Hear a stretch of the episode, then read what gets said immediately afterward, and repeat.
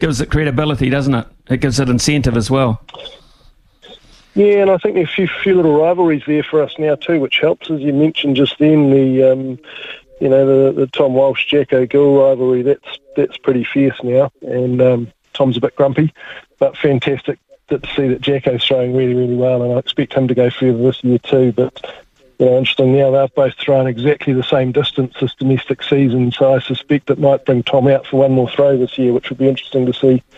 Um, yeah, another backup two men's 800 metres. We had um, Brad Mathas and James Preston, both sort of emerging world class guys, um, go head to head. And James just had the class over the weekend as well to put Brad for that. But it'll be interesting to follow them over the rest of the season too.